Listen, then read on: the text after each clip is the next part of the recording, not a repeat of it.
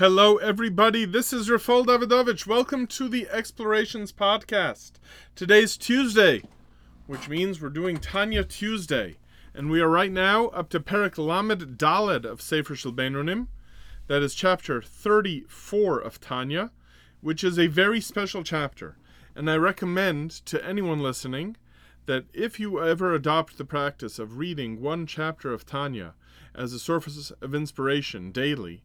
that one of the chapters that I recommend reading on a regular basis is this chapter 34. Many people recommend 32 as well, which deals with the mitzvah of Ahavas Yisrael, which is a wonderful choice. But 34 is also a wonderful choice in that it is short, but very, very meaningful in the following way. Chapter 34 is continuing a section which began all the way back with chapter 26, in which the Baal HaTanya explains that the way to make Torah observance karov elecha ma'od, very accessible to each and every Jew, is by contemplating the idea of simcha. That if you can find a way to be besimcha, then having a joyous disposition, ease of movement that comes from being happy and being joyous, then this will make all of Torah easy to observe, or at least very accessible. How can you be very happy? How can you find this simcha?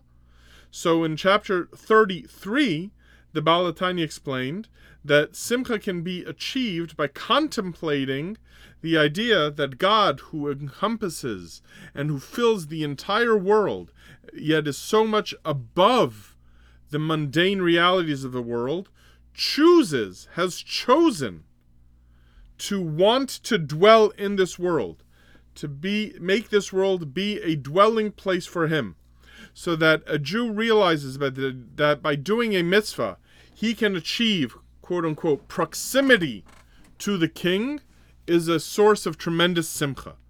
So based on that, now in chapter 34, the Baal HaTanya continues that even though a person could say, look, there's no way I could possibly hope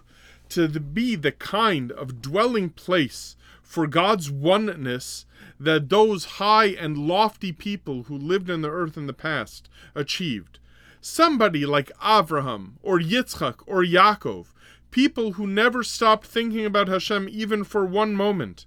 or like the great prophets of the Jewish people who communicated directly with Hashem, or like Moshe Rabbeinu himself, who had a, so to speak, face to face conversation with Hashem.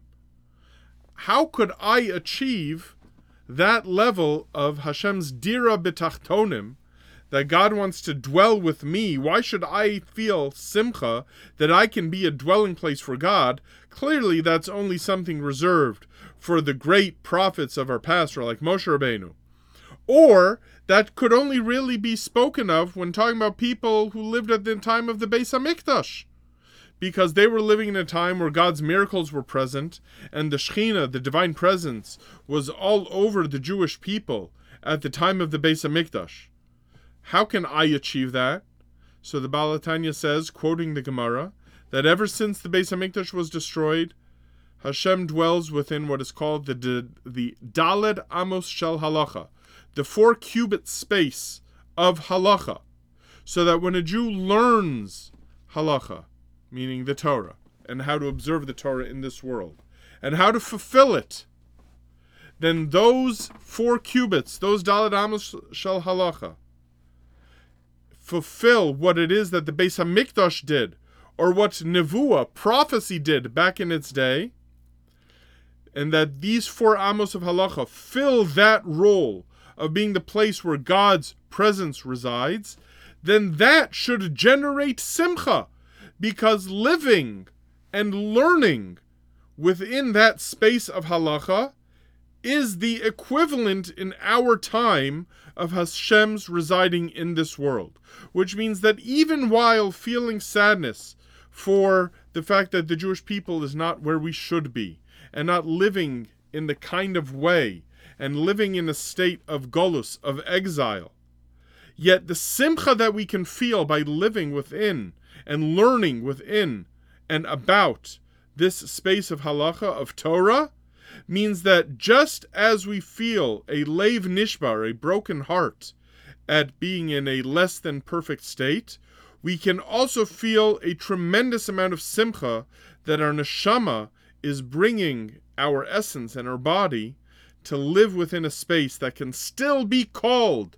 dira betachtonim, that Hashem wants to dwell here in this lowest world. Wish all of you a life of contemplation of this chapter and a wonderful day.